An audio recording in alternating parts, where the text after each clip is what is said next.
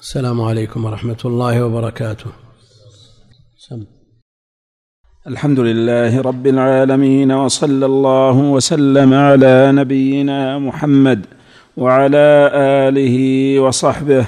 قال رحمه الله تعالى باب صلاة الخوف. وصلاة الخوف إذا كان بإزاء العدو وهو في سفر صلى بطائفة ركعة وثبت قائما وأتمت لأنفسها أخرى بالحمد لله وسوره. ثم ذهبت تحرس وجاءت الطائفة الأخرى التي بإزاء العدو فصلت معه ركعة. فصلت معه ركعة وأتمت لأنفسها أخرى بالحمد لله وسورة ويطيل التشهد حتى يتم التشهد ويسلم بهم. وإذا كانت الصلاة مغربا صلى بالطائفة الأولى ركعتين وأتمت لأنفسها ركعة.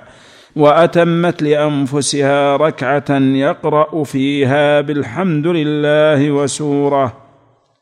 يقرا أو تقرأ يا شيخ. وإن كانت الصلاة مغربا. وإذا كانت الصلاة إذا مغربا وإن. وإذا. الم- المغني موجود. عندكم موجود. معك يا شيخ. لا لأن فيه اضطراب في آه، الجملة بكاملها في المغني. ثبت قائما. وإن كانت الصلاة مغربا بالمغني وش يقول؟ وإن كانت الصلاة مغربا صلى. أيوه. إيه. يعني تقرأ. تقرأ. اذا عندنا يقرأ. الم- المراد الطائفة. طائفة وإن كان تأنيثها ليس حقيقيا إلا أنه إذا عاد الضمير عليه يجب التأنيث. طيب. في طبعات غير اللي مع الأخوان أنها لا لا لا أبي المغني طبعة قديمة يعني طبعة طبعة المنار لأن فيها خلط هنا قلب في المسألة. يعني ما أشار إلا أنه في الطبعات السابقة كذا ولا بالمغني ما في طبعة ثانية غير الم- التركي؟ ما في أحد معه طبعة ثانية من المغني. طيب. كمل الشيخ وإذا كانت الصلاة مغربا صلى بالطائفة الأولى ركعتين واتمت لأنفسها ركعة تقرأ فيها بالحمد لله وسورة ويصلي بالطائفة الأخرى ركعة و... في سورة عندك؟ عندي سؤال مغني فيه؟ ما في سورة لأن ركعة ثالثة. هذا الموجود عندي. الركعة الثالثة ما فيها سورة. يبدو فيه خطأ يا شيخ النسخة اللي معك فيها سورة. وأتمت لأنفسها ركعة تقرأ فيها ما في سورة الركعة الثالثة ما فيها سورة. هذا هذا موجود لا لا غلط. نعم. ويصلي بالطائفة الأخرى ركعة وأتمت لأنفسها ركعتين تقرأ فيهما بالحمد لله وسورة. نعم هذا كلام صحيح. تقرأ فيهما في الركعتين باعتبار أن ما يدركه المسبوق آخر صلاة. نعم. فهما ركعتان يقرأ فيهما بالحمد والسورة. نعم. وإن خاف وهو مقيم صلى بكل طائفة ركعتين وأتمت الطائفة الأولى بالحمد لله في وأتمت الطائفة الأولى بالحمد لله في كل ركعة. والطائفة الأخرى تتم بالحمد لله وسورة في كل ركعة. وإذا كان الخوف شديدا وهم في حال المسايفة صلوا رجالا وركبانا إلى القبلة وغيرها يومئون إيماء يبتدئون بتكبيرة الإحرام إلى القبلة إن, قد إن قدروا أو إلى غيرها ومن من امن القبلة إن قدروا. أو إلى غيرها. نعم. ما فيه أو إلى غيرها. موجودة يا شيخ؟ لأنه قال إلى القبلة وغيرها يبتدئون بتكبيرة الإحرام إلى القبلة إن قدروا. يعني إن قدروا. يعني وإن لم يقدروا فإلى غيره. فإلى غيره. ما في إشكال. ها؟ شو وإن خافه مقيم لا مقدمة على الجملة اللي قبله مقدمة مقدمة بالمغني. نعم. كمل. ومن أمن وهو في الصلاة أتمها صلاة آمن وهكذا إن كان آمنا واشتد خوفه أتمها صلاة خائف. والله أعلم. الحمد لله رب العالمين وصلى الله وسلم وبارك على عبده ورسوله نبينا محمد وعلى آله وأصحابه أجمعين. أما بعد فيقول المؤلف رحمه الله تعالى باب صلاة الخوف. الخوف ضد الأمن وهو ابتلاء من الله جل وعلا ويكون في حال اختيار الإنسان ويكون في غير اختياره. قد يختار الإنسان مثل هذه الحالة إذا كان طالبا للعدو ويشرع له حينئذ أن يصلي صلاة الخوف ويكون في غير اختياره إذا كان العدو طالبا له.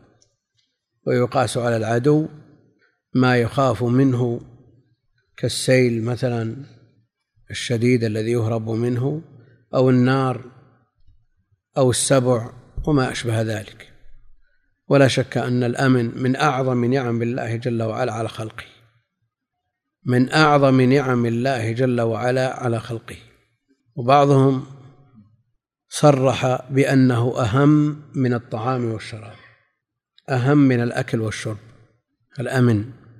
وتقديمه ولنبلونكم بشيء من الخوف والجوع يدل على ذلك. بعض المفسرين يقول أن الدليل على ذلك حسي الدليل على ذلك حسي بل هو أهم من الصحة كما قرر بعضهم ذلك. ويقول أنه بإمكانك أن تحضر شاة وتقدم لها الطعام. فإن كانت خائفة لم تأكل. وإن كانت مريضة أكلت. المريض يأكل.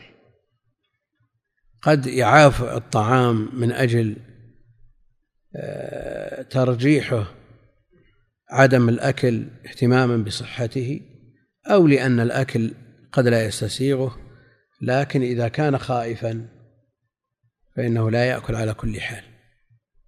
فإذا ربطت شاة وقدمت لها الطعام هذا شيء يقولون مجرب. ذكره بعض المفسرين أنهم جربوه ربطوا شاة وأمامها ذئب وهو في قفص. وقدموا لها الطعام فلم تأكل. وجاءوا بشاة كثيرة مريضة ومع ذلك أكلت كل ما قدم له فدل على أن الأمن في غاية الأهمية. إذا كان هذا بالنسبة للحيوان فما بال وما شأن الإنسان الذي يعقل ويقدر الأمور قدرها. والحيوان وإن لم يكن لها عقول تدرك بها ما يضر ولا ينفع ولا يضر ولا ولا ينفع فإن لها قوى مدركة تدرك بها شيئا من ذلك ويمكن وإن لم يكن لها عقول. فتعرف أن الذئب مهروب منه وأن الطعام مرغوبا فيه فتسعى لهذا وتهرب من هذا. ولذا جاء النهي عن ذبح البهيمة وأختها تنظر وأختها تنظر لأنها تخاف تدرك أن هذا فيه حتفها فتخاف منه. والله المستعان. وكثير من الناس يبحث عن أسباب الخوف وإخلال الأمن بنفسه شعر أو لم يشعر. لأن أسباب الأمن مذكورة في النصوص وأسباب الخوف أيضا مذكورة وزوال الأمن أسبابه معروفة. يعني ما فرطنا في الكتاب من شيء فتجد الإنسان يقرأ ولا يبدلنهم من بعد خوفهم أمنا. بسبب يعبدونني لا يشركون بي شيئا الذين آمنوا ولم يلبسوا إيمانهم بظلم أولئك لهم الأمن. هذا أعظم سبب لتحقيق الأمن. ومع ذلك تجد بعض الناس يسعى لزوال هذا الأمن وإحلال الخوف مقامه. شعر أو لم يشعر. تجد يطنطن بأسباب الأمن والحاجة إلى الأمن. والأمن الذي نعيشه منذ عقود منذ أكثر من آه، ثمانين عام في هذه البلاد سببه تحقيق التوحيد. والحديث عن الأمن في هذه البلاد لا يحتاج إلى مزيد كلام. هذا يحس به كل أحد. لكن كيف نحافظ على هذا الأمن؟ هذا هو الذي يهمنا بالدرجة الأولى. كيف نحافظ عن هذا على هذا الأمن ونحافظ عليه بالأسباب الحقيقية التي وردت بها النصوص لتحقيقه ودوامه وضمان استمراره. وإذا خالفنا ذلك فإننا نسعى شئنا أم أبينا في إزالة هذا الأمن. والله المستعان. والخوف الذي يذكره أهل العلم والذي جاءت به آه، النصوص بالنسبة لصلاة الخوف هو مرتبط في الغالب في الجهاد. في الجهاد ويستوي فيه جهاد الطلب وجهاد الدافع. وبعض الناس يقول ما في جهاد اسمه جهاد طلب إنما الجهاد من أجل آه، إزالة عوائق الدعوة. إزالة عوائق الدعوة. أنا ما أدري لماذا شرعت الجزية وهو ما في جهاد طلب. يعني جهاد دافع ونطلب جزية هذا معقول؟ ها؟ يتصور جهاد دافع ونطلب جزية. ما يتصور ما يتصور جزية إلا في جهاد طلب. لكن كل هذا مربوط بقدرة المسلمين على مثل هذا الجهاد. ولا أقول الظروف التي نعيشها لا يعني أنها تلغي أحكام شرعية تبقى الأحكام الشرعية لما هي عليه. لكن لا يكلف الله نفسا إلا وسعها.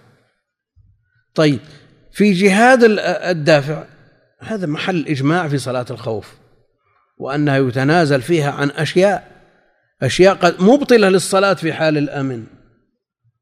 لكن ماذا عن جهاد الطلب؟ أنت الذي تطلب العدو بإمكانك أن تصلي صلاة كاملة. لكنك تخشى فواته. هل تصلي صلاة خوف وما تصلي؟ هذا محل خلاف بين أهل العلم. علما بأن صلاة الخوف ثابتة بالكتاب والسنة. ثابتة بالكتاب والسنة وإن قال الإمام أبو يوسف صاحب أبي حنيفة أنها لا تشرع بعد النبي عليه الصلاة والسلام. لماذا؟ لأن الله جل وعلا قال وإذا كنت فيهم فأقمت لهم الصلاة. وإذا كنت فيهم مفهوم الآية أنك إذا لم تكن فيهم فلا صلاة خوف. ما في أحد إمام يستحق بعد النبي عليه الصلاة والسلام أن يفرط بشيء من أركان الصلاة أو يزاول شيء من مبطلاتها بعده عليه الصلاة والسلام. صلوا بأكثر من إمام. كل جماعة تصلي في إمام هذا قول أبي يوسف. ومع ذلك صلاها الصحابة رضوان الله عليهم بعد النبي عليه الصلاة والسلام. فصلاها علي بن أبي طالب وصلاها حذيفة وصلاها جمع من الصحابة عند الحاجة إليها. قال رحمه الله وصلاة الخوف إذا كان بإزاء العدو وهو في سفر. وصلاة الخوف إذا كان بإزاء العدو يعني العدو في جهة القبلة. العدو في جهة القبلة وهو في سفر. يصلي صلاة سفر. يقصر فيها الصلاة ويجمع. لكن إذا كانت في حضر نعم يختلف أهل العلم في صلاة الخوف في الحضر. فمنهم من يقول إنه لا تصلى صلاة الخوف في الحضر. لماذا؟ لأن النبي عليه الصلاة والسلام أخر الصلوات إلى غروب الشمس يوم الخندق. يوم الخندق. وقد صلاها في ذات الرقاع قبل الخندق. صلى صلاة الخوف لأنها في سفر. ولم يصلي صلاة الخوف بل أخر الصلوات لأن الخندق في حضر. فلا تشرع صلاة الخوف في الحضر. هذا قول جمع من أهل العلم. وجمهور أهل السير على أن غزوة ذات الرقاع قبل الخندق في السنة الرابعة والخندق في الخامسة. وجمع آخرون من أهل العلم يرون أن صلاة الخوف تصلى في الحضر كما تصلى في السفر. طيب النبي عليه الصلاة والسلام أخر الصلوات في الحضر إما نسيانا كما قرر ابن قدامة لما قال عمر أنا ما صليت فقال النبي عليه الصلاة والسلام وأنا والله ما صليته. ففي الأسلوب ما يدل على أنهم نسوها شغلوا عنها فنسوها. وإما أن يقال كما قرره الإمام البخاري وابن القيم وغيرهما من أهل التحقيق أن غزوة ذات الرقاع بعد الخندق بعد الخندق. وحينئذ يكون تأخير الصلوات في غزوة الخندق قبل شرعية صلاة الخوف. صلاة الخوف أول ما شرعت في غزوة ذات الرقاع. إذا عرفنا هذا فالصلاة وصلاة الخوف مشروعة سواء كانت في الحضر أو في السفر. والمؤلف رحمه الله تعالى يقول وصلاة الخوف إذا كانت بإزاء العدو وهو في سفر. صلاة الخوف صحت عن النبي عليه الصلاة والسلام على أوجه ستة أو سبعة. ستة أو سبعة كلها صحيحة عن النبي عليه الصلاة والسلام تختلف باختلاف الأحوال والظروف. ويفعل فيها الإمام ما هو الأحوط للصلاة والأبلغ في الحراسة. لا بد أن يجمع بين الأمرين. الأبلغ في الحراسة والأحوط للصلاة. فلا يفعل صورة فيها أكثر خلل في الصلاة مع إمكان أن يتلافى هذا الخلل أو شيئا منه. ولا يفعل أو يعمل بصورة فيها تفريط بشيء من الحراسة. ولذلك جاءت على صور مختلفة. يقول الإمام أحمد صحت من ستة أوجه أو سبعة وأوصلها بعضهم إلى خمسة عشر وجها. وبعض العلماء من أهل الحديث إذا اختلفت الروايات ولو بسبب بعض الرواة جعلها صورة. والبعض الآخر وهم وهم المحققون من أهل الحديث الأئمة يرون أن هذا الاختلاف بعضه له حظ من النظر فيحمل على أنه صورة مستقلة وبعضه لا حظ له من النظر وإنما هو مجرد خطأ من الراوي فيحكمون عليه بالوهن ولا يلتفتون إليه. صلاة الخوف إذا كان بإزاء العدو يعني العدو في جهة القبلة وهو في سفر. يصلي صلاة قصر يصلي ركعتين. بخلاف ما إذا كان في حضر فإنه يصلي أربع وسيأتي صلاة الحضر. يقول وهو في سفر صلى بطائفة الطائفة قطعة من الجيش وقد تطلق على الواحد. وقد تطلق على الواحد. وعلى هذا يقرر أهل العلم أن صلاة الخوف لا تصلى بأقل من ثلاثة. إمام ومأموم والثالث يحرس. يصلي الإمام بهذا المأموم ركعة ثم يتم لنفسه على ما سيأتي بشرح الصورة ثم يذهب للحراسة ويرجع الأول الحارس الأول ليتم صلاته مع الإمام. صلى بطائفة ركعة وثبت قائما. ثبت قائما في الركعة الثانية. لما يصلي صلاة ركعة كاملة بقيامها وركوعها وسجدتيها ثم يقوم إلى الثانية يتم تتم هذه الطائفة معه الركعة الثانية. وتذهب للحراسة وتأتي الطائفة الثانية التي كانت تحرس فتصلي معه الركعة الثانية ثم يثبت جالسا يتشهد ويطيل الجلوس حتى تتم الركعة الثانية ثم يسلم بهم وهذا تمام العدل. فالطائفة الأولى أدركت الافتتاح والطائفة الثانية أدركت التسليم معه وكلاهما ركنان. قال صلى بطائفة الركعة وثبت قائما وأتمت لأنفسها بالحمد لله وسورة. تمت لأنفسها بالحمد لله وسورة لأن الركعة الثانية مثل الركعة الأولى يقرأ فيها بالفاتحة وسورة بعدها.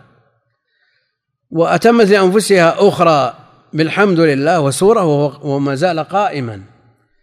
ثم ذهبت تحرس. قد يقول قائل أن جادة الصلاة المعروفة عنه عليه الصلاة والسلام أن الركعة الأولى أطول من الثانية. هذا الأصل. أن الركعة الأولى أطول من الثانية وجاء التصريح بذلك في صلاة الكسوف على ما سيأتي. كبر ثم قرأ الفاتحة وقام قياما طويلا نحو قراءة سورة البقرة. ثم ركع ثم رفع فقرأ الفاتحة ثم قام قياما طويلا وهو دون القيام الأول. وقال في الثالث وهو دون القيام الأول وقال في الرابع وهو دون القيام الأول. والمراد بالأول الذي قبله قيام أول نسبي. وعلى هذا يكون الأول أطول من الثاني والثاني أطول من الثالث والثالث أطول من الرابع. هذه الجادة في الصلاة. ونحن نلاحظ أن بعض الأئمة يطيل السجدة الأخيرة أطول من غيرها. هذا ملاحظ. يعني الأصل أن أن يكون كل شيء دون الذي قبله من أجزاء الصلاة. ها؟ جادة الصلاة هكذا. تبدأ بطول وقت نشاط المأمومين وبداية الصلاة ثم يخفف. المقصود أن أن علة تطويل السجدة الأخيرة كأنه يرى أن هذه هي الوداع في الصلاة. وقد يكون غفل عن الدعاء في السجدات السابقة ويريد أن يستدرك. هذا ملحظ حسن لكن يبقى أن صلاته عليه الصلاة والسلام قيامه وركوعه وسجوده قريب من السواء قريب من السواء فلا يطيل بعضها على حساب بعض. ثم ذهبت تحرس وجاءت الطائفة التي بإزاء العدو التي كانت تحرس فصلت معه ركعة وتمت لأنفسها أخرى بالحمد لله وسورة ويطيل التشهد. في الركعة الثانية يطيل القيام لكي تتم الطائفة الأولى ركعتها الثانية وفي الركعة الثانية يطيل التشهد حتى تتم الطائفة الثانية ركعتها الثانية حتى يتم ويطيل التشهد حتى يتم التشهد ويسلم بهم ويكون عدل بين الطائفتين. فتكبيرة الإحرام ركن والتسليم ركن. والركعة الثانية في مقابل الركعة الأولى وهذا فيه تمام العدل. يعني جاء الحث على تكبيرة الإحرام. الحث على تكبيرة الإحرام. وإدراك تكبيرة الإحرام مع الإمام. فعلى هذا يحصل للطائفة الأولى هذه المزية دون الطائفة الثانية. لكن في مثل هذه الأحوال وفي مثل هذه الظروف الذي يمنعه من إدراك تكبيرة الإحرام حراسة المسلمين فهو في عمل أهم وفي مصلحة راجحة. يكتب له ما يكتب للطائفة الأولى وفضل الله يسع هذا وأكثر منه. وإن كانت الصلاة مغربا قلنا في الصورة الأولى عدل. يعني ومن تمام العدل أن يكبر بالأولى ويسلم بالثانية لكن المغرب صلي بهم ركعة ونصف وركعة ونصف. ما يمكن. ما يمكن أن يصلي بالطائفة الأولى ركعة ونصف وبالطائفة الثانية ركعة ونصف. قال وإن كانت الصلاة مغربا صلى بالطائفة الأولى ركعتين. لأنه يلزم عليه إذا قلنا يصلي بهم ركعة ونصف أنه يستمر ساجدا السجدة الأولى من الركعة الثانية أو قائم بعد الركوع لا يتصور ساجد يعني لأنه بيتشهد التشهد الأول في الطائفة الثانية. يعني في السجدة الأولى التي توافق نصف الصلاة من الركعة الثانية. يستمر ساجدا إلى أن تتم الركعة آه، الطائفة وتأتي الطائفة الثانية. هذا على أنه لم يرد به دليل. لم يرد به دليل وفي طول سجوده مشقة عليه. ها؟ نعم. على كل حال علينا بما جاءت به النصوص. وإن كانت الصلاة مغربا صلى بالطائفة الأولى ركعتين وأتمت لأنفسها ركعة يقرأ فيها بالحمد لله رب العالمين. صلى بالطائفة الأولى ركعتين وأتمت لأنفسها لكن هل يستمر في التشهد الأول لتأتي الطائفة الثانية تتم الأولى وتأتي الطائفة الثانية أو يقوم ويستمر قائما؟ كما في الصورة الأولى. الآن هو ينتظر الطائفة الأولى في الصورة الأولى ينتظرهم قائما وينتظر الطائفة الثانية لتصلي ركعتها الثانية في التشهد. فهل نقول أنه ينتظر الطائفة الثانية في التشهد الأول أو ينتظرها في القيام في الركعة الثالثة؟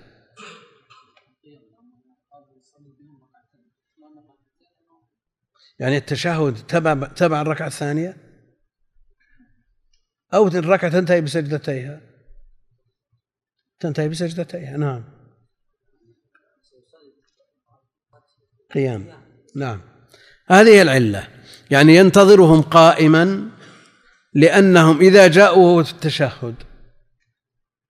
هل يبدأون معه في التشهد أو من القيام؟ وتكبيرة الإحرام تكون في القيام. من قيام. وهذا الذي ذكره أهل العلم في هذه المسألة. لكن لو جاء المسبوق الذي دخل والإمام قد صلى ركعتين وجلس للتشهد الأول هل نقول ينتظر إلى أن يقوم الإمام؟ أو نقول إذا جاء أحدكم الإمام على حال فليصنع كما يصنع الإمام. يعني تعليلهم بأن الصلاة تبدأ من قيام. هو له وجه باعتبار أنه بالفعل يعني تكبيرة الإحرام من قيام لكن لو جاء هذه الصورة نظيرها في من فاته ركعتين. يكبر من قيام ولا بد ولا تصح تكبيرة الإحرام إلا من قيام. نعم. فيما قالوا يعني التكبير لا يكون من قيام. نقول أيضا إذا كان النبي عليه الصلاة والسلام جالس في التشهد فالتكبير من قيام. يكون من قيام. وابتداء الصلاة من قيام إيش تقول؟ هو متابع للإمام بورود الحديث الخاص من جاء والإمام على حاله فليقل على حاله لكن كل ما قربت الصورة في صلاة الخوف من الصور الواردة عن النبي عليه الصلاة والسلام كانت أولى. والنبي عليه الصلاة والسلام في الصورة الأولى انتظر الطائفة الثانية وهو قائم.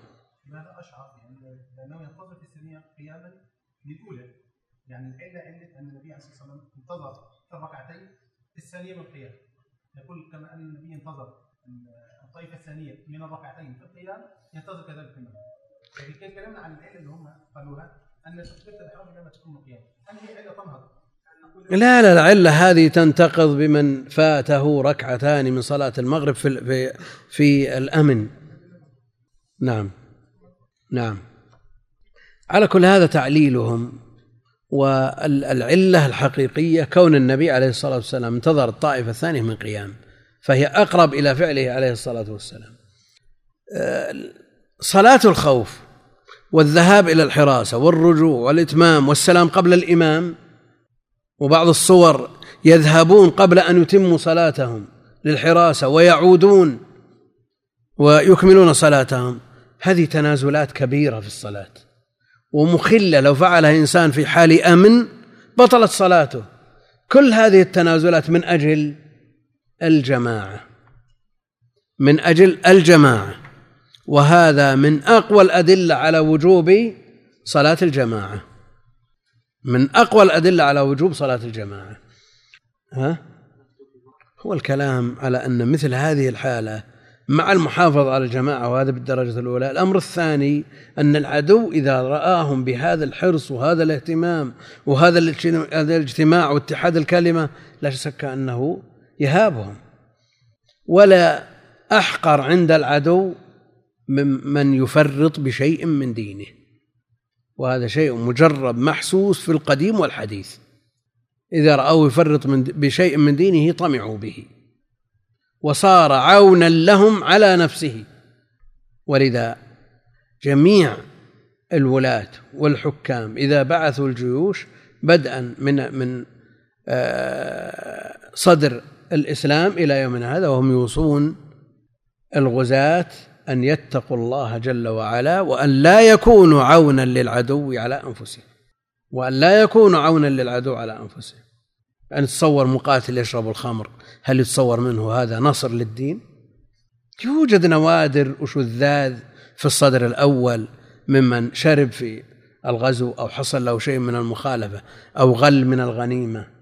لكن أما أن يكون كثير وغالب هذا لا يمكن أن يتصور معه نصر. ولذلك منيت الأمة بالهزائم المتتابعة في هذا الزمان لهذا السبب لهذا السبب. والله المستعان. وإن كانت الصلاة مغربا صلى بالطائفة الأولى ركعتين وأتمت لأنفسها ركعة يقرأ فيها أو تقرأ فيها بالحمد لله لأن الركعة الثالثة ليس فيها سورة ليس فيها سورة. وبعض الفقهاء يكره قراءة السورة في الركعة الثالثة والرابعة مع أنها ثبتت عن النبي عليه الصلاة والسلام أنه صلى الظهر بنحو من ثلاثين آية في الركعتين الأوليين وعلى النصف في الركعتين الأخريين. ها؟ في الظهر وعلى النصف في الركعتين الأخريين وصلى العصر على النصف من الركعتين الأوليين في الظهر وعلى النصف من الركعتين الأخريين. فدل على أنه يشرع قراءة شيء من القرآن في الركعتين الأخريين لا على سبيل الاستمرار لا على سبيل الاستمرار وإنما يفعل أحيانا يفعل أحيانا. قال تقرأ فيها بالحمد لله يعني ولا تقرأ سورة. وصلى بالطائفة الأخرى ركعة وأتمت لأنفسها ركعتين وتمت لأنفسها ركعتين تقرأ في كل ركعة بالحمد لله وسورة. تقرأ في كل ركعة بالحمد لله وسورة. لماذا؟ في الركعتين لا في ركعة واحدة. بناء على جادة المذهب أن ما يدركه المسبوق هو آخر صلاته وما يقضيه هو أول صلاته. فإذا كان ما يقضيه من هاتين الركعتين أول صلاته فالركعتان الأوليان من صلاة المغرب يقرأ فيهما بالحمد لله وسورة وتبعا لذلك هل يجلس بين هاتين الركعتين للتشهد أو لا يجلس؟ مقتضى كلامهم هذا أن لا يجلس لأنه لا جلوس بين الركعتين الأوليين. لا جلوس بين الركعتين الأوليين. لكن لو فعل ذلك أحد اليوم أدرك مع الإمام ركعة ثم قام ليقضي ركعتين فجاء بهما متواليتين. بناء على أنهما هما الركعتان الأوليان من الصلاة. يقرأ فيهما بالحمد وسورة. وليس بينهما تشهد إذا قلنا هما الأوليان ليس بينهما تشهد. وهذا مذهب الحنابلة والحنفية. أنه إن, أن ما يدركه المسبوق هو آخر صلاته. وعلى هذا إذا قام للقضاء يستفتح. يقرأ دعاء الاستفتاح. لكن هذا ينتقض بتكبيرة الإحرام. ينتقض بتكبيرة الإحرام. وعليه أيضا من لوازمه أن لا يتشهد التشهد الأخير لأنه أدركه مع الإمام. فعليه لوازم كثيرة ولذا الراجح في المسألة قول الشافعية والمالكية أن ما يدركه المسبوق هو أول صلاته هو أول صلاته. فإذا فاته ركعتان من صلاة المغرب قام آه، ليأتي بالثانية بعد سلام الإمام ويجلس بعدها للتشهد الأول ثم يأتي بالثالثة على هيئة الصلاة.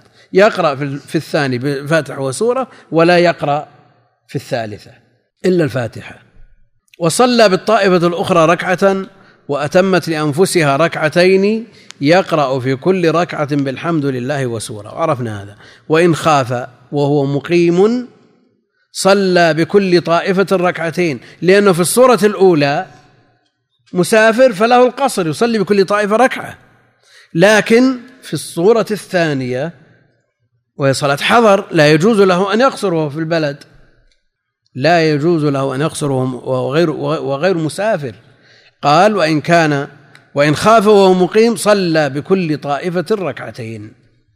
وأتمت الطائفة الأولى بالحمد لله في كل ركعة لأنها لأنها أدركت مع الإمام أول الصلاة. أدركت مع الإمام أول الصلاة. ما نقول إنما يقضيها هو أول صلاته لا. لأنه بالفعل أدرك أول الصلاة مع الإمام وهو أول الصلاة مع الإمام. فتتم لنفسها.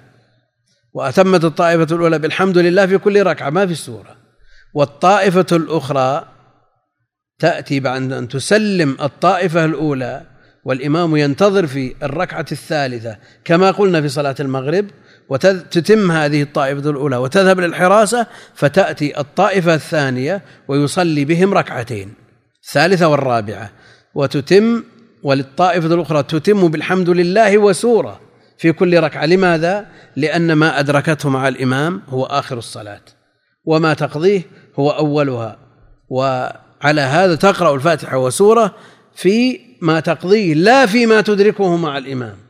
وعلى هذا لو كان الإمام يطل يطل القراءة ويمد في قراءة الفاتحة وأمكن المسبوق أن يقرأ الفاتحة والسورة يقرأ ولا ما يقرأ؟ على هذا القول. ما يقرأ مع الإمام إلا الفاتحة فقط ولو كان في فرصة وقت لكن على القول الثاني يقرأ مع الإمام ولو أدركه في الثالثة والرابعة يقرأ معه بالفاتحة وسورة لأن ما يقضيه هو آخر صلاته في الفاتحة فقط. والطائفة الأخرى تتم بالحمد لله وسورة في كل ركعة يعني من الركعتين. وإن كان الخوف شديدا الآن يمكن أن يصلوا على هذه الهيئة ويتمكنوا من أداء الصلاة في وقتها جماعة على هذه الصفة ويأمنون جانب العدو لأن فيه ناس يحرسون. فإذا حصل أدنى خلل أو شيء مخوف لا شك أنهم يخبرون بهذا الأمر المخوف ويواجهون العدو.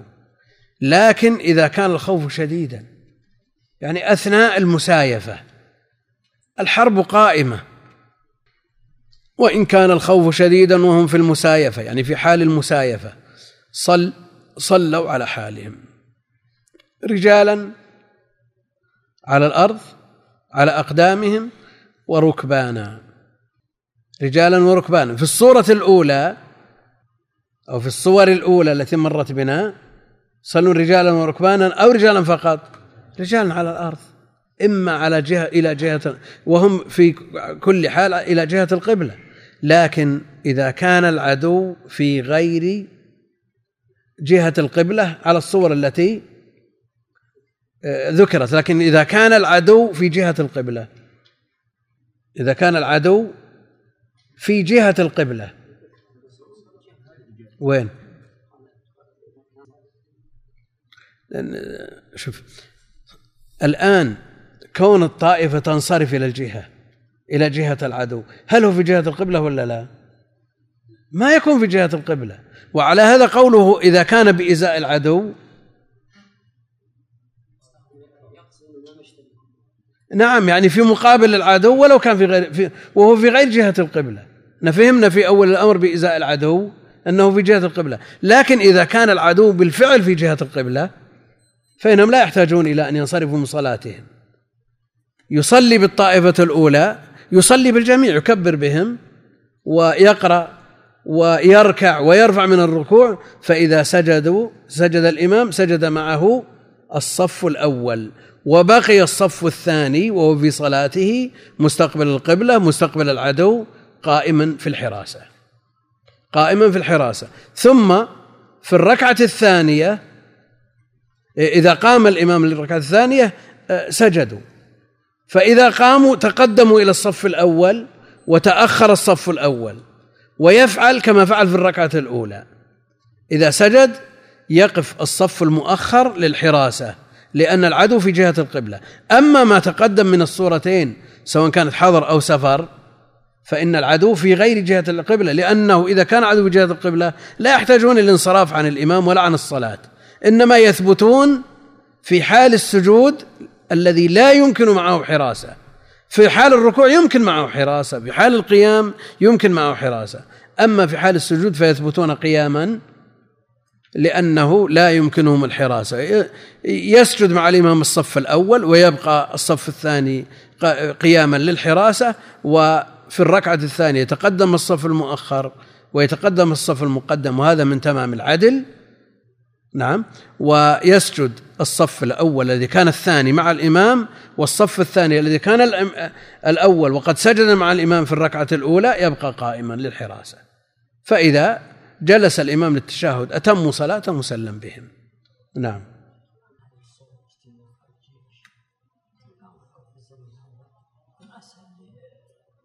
نعم. يعني إذا كان اجتماع الناس في مثل هذه الأحوال للصلاة فإن هذا ييسر للعدو استئصالهم بالأسلحة والأسلحة المستحدثة التي تقتل بالجملة.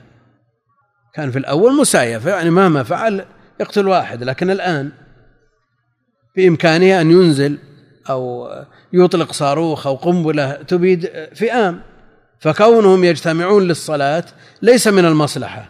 هذا كلام كلام الأخ. كلام له وجه. فعلى الإمام أن يفعل الأصلح. وين؟ هم يحملون السلاح. لابد من حمله. على الخلاف في وجوبه واستحبابه.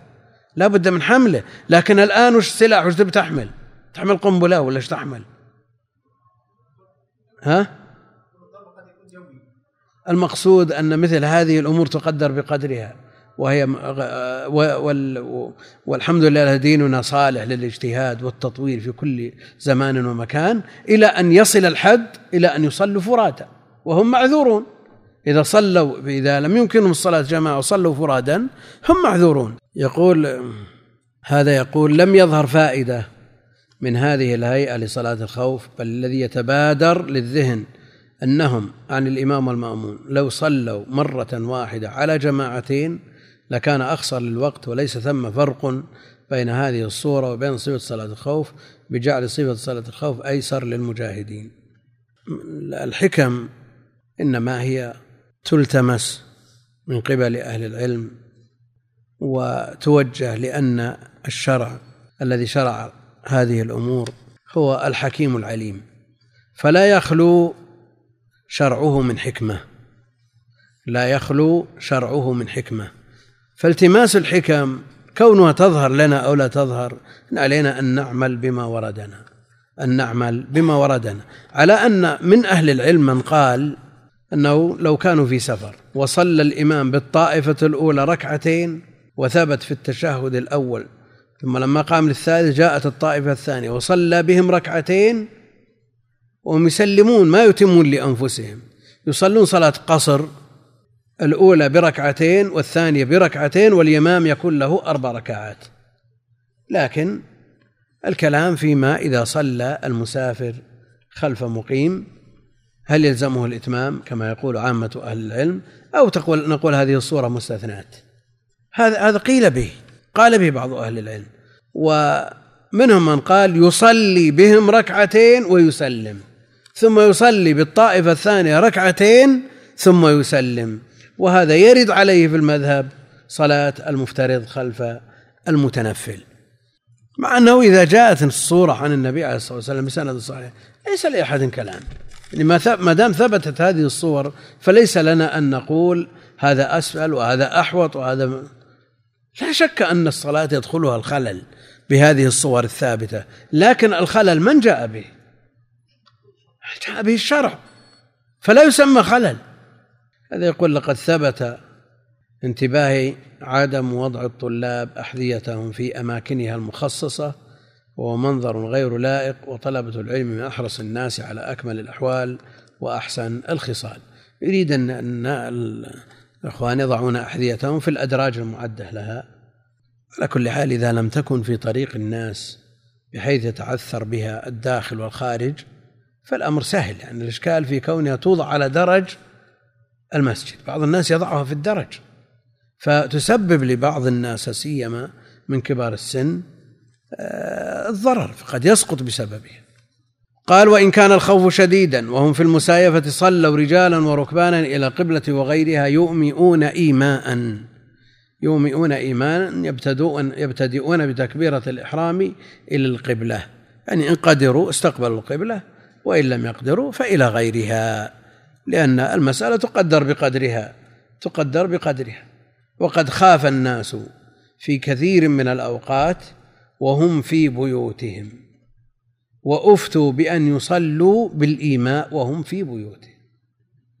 وأن يتيمموا بالجدران. وهذا في الأندلس لما تسلط النصارى على المسلمين وخلعوا أبوابهم أبواب بيوتهم. بيوت المسلمين مكثت مدة بدون أبواب. مكثت بدون أبواب ليتسنى للنصارى الدخول عليهم في أي وقت. فاستفتوا لأن النصراني لو دخل على المسلم وهو يصلي والآن يتظاهر بأنه ليس بمسلم ليسلم من القتل. نسأل الله السلامة والعافية. أفتوا بأن يتيمموا كأنهم يمسحون يديهم ويحكونها في الجدران. هذا التيمم ويصلون بالإشارة. يصلون بالإشارة. وصل الحد إلى هذا الأمر ثم في النهاية استولوا على بيوتهم وسبوا نساءهم وذرريهم وقتلوا رجالهم وبيع الملوك في الأسواق. وقصيدة أبي البقاء الرندي آه، مبكية يعني آه، مؤثرة جدا في تصوير الحال. ومن قرأ في الجزء السادس من نفح الطيب في أسباب سقوط الأندلس خاف خوفا شديدا. يمكن في ليلته ما آه، يهجع ولا ينام لأن الأسباب التي انعقدت وتراكمت حتى وصل الحال به الموصل. ما أشبه الليلة بالبارحة ما أشبه الليلة بالبارحة العلماء ينادون والدعاة يذكرون وينصحون بالرجوع إلى الله جل وعلا والتضرع إليه. وترك المعاصي والمنكرات درءا ودفعا لهذه الهزات التي تحصل ومع ذلك تصور النساء كفريق يلعب كرة بملابس الرياضة. بنفس الوقت الذي يدعى فيه في يوم الجمعة التي كانت أكثر الخطب عن هذا الأمر ويواجه أهل العلم وأهل الدين وأهل الغيرة وعوام المسلمين أهل الغيرة يواجهون بمثل هذه الصور. هذه محادة ومضادة. والله المستعان. شوف الجزء السادس من من نفح الطيب فيه الكلام بالتفصيل. يعني يعني طلب الأدفنش من حاكم المسلمين أن تكون للمسلمين السهول وللكفار نصارى الجبال. علشان يسهل آه، صيدهم. لقمة سائغة ثم بعد ذلك طلب أن تلد زوجته في محراب الجامع. وش الطلب هذا؟ من أجل أن يقول لا يعني آخر شيء بيقول لا. طلب كل ما طلب آه، وافقوا. كل ما طلب منهم وافقوا إلى أن قال تلد زوجته في محراب الجامع. لعله أن يقول لا لأن الضعف ما يحل إشكال والتنازل ما لا نهاية له. والله المستعان. قال ومن أمن وهو في الصلاة ومن أمن وهو في الصلاة أتمها صلاة آمن. يعني لما صلوا الركعة الأولى على طريق المسايفة في حال المسايفة إيماء ثم بعد ذلك انصرف العدو. رأوا العدو ينصرف. يتمون الصلاة صلاة آمن. يتمونها بهيئتها في حال الأمن وهكذا إن كان آمنا فاشتد خوفه. كان آمن. يصلون صلاة أمن صلاة كاملة ليس فيها خلل. ثم بعد ذلك طرأ عليهم ما يوجب الخوف يتمونها صلاة خوف. والله أعلم وصلى الله على نبينا محمد وعلى آله وصحبه أجمعين. ونحرص إن شاء الله في الدرس القادم أن ننهي صلاة الكسوف والذي يليه الاستسقاء والحكم في من ترك الصلاة. ونقف إن شاء الله على كتاب الجنائز. و لعلنا يعني في هذا الكتاب على وجه الخصوص نمشيه يعني ندرجه ولو, باختصار الشرح وقلة الأسئلة من أجل أن ننصرف إلى أو نبدأ بكتاب أكثر منه مسائل وأوعب منه لأن الكتاب أول مختصر فيه يعني نقص وفيه أشياء وفيه إعواز والمتون التي كتبت بعده أكمل منه. فلعلنا إذا نكمل الكتاب على هذه الطريقة بهذه السرعة ونتفرغ إلى غيره إن شاء الله تعالى. إيه. يقول إن درجات الخوف متفاوتة وقد أشاروا إليه أشاروا إليها يعني الصور الأولى حينما يصلي بهم الإمام بطائفة ثم طائفة لا شك أن الخوف أقل من حال المسايفة. فهذه لها حال وهذه لها حال. يقول الخندق الخندق هم في بيوتهم وهم آمنون إلى حد ما لكن مع ذلك أخر النبي عليه الصلاة والسلام الصلوات. يعني لو لو كان الخوف أقل ما أخرت الصلوات. لو كان الخوف أقل ما أخر ولا ما نسوا هذه الصلاة. نعم. إي لأنه في الطلب يستطيع أن يصلي ويدرك ويدرك عدوه. ها؟ والله إذا خشي من فوته فالنصوص تشمل. إيه. هذه صورة صورة. هذه لم يتعرض لها المؤلف لا لا لا هم في الصلاة. انصرفوا انصرفوا هم في الصلاة. واتجهوا إلى غير إلى وجاه العدو. وأتمت كل طائفة لنفسها. يقول تعلمون ما أصاب إخواننا في الغيص في العيص من الهزات والبراكين؟ وقد قال بعضهم إنه بسبب الذنوب. وقال آخرون إن أهل هذه البلاد لا يوجد عندهم مهلكات تأتي بالزلازل فما رأيكم كما قال الله جل وعلا فبما كسبت أيديكم ويعفو عن كثير ويعفو عن كثير. ولا يعني أنهم أسوأ من غيرهم لا.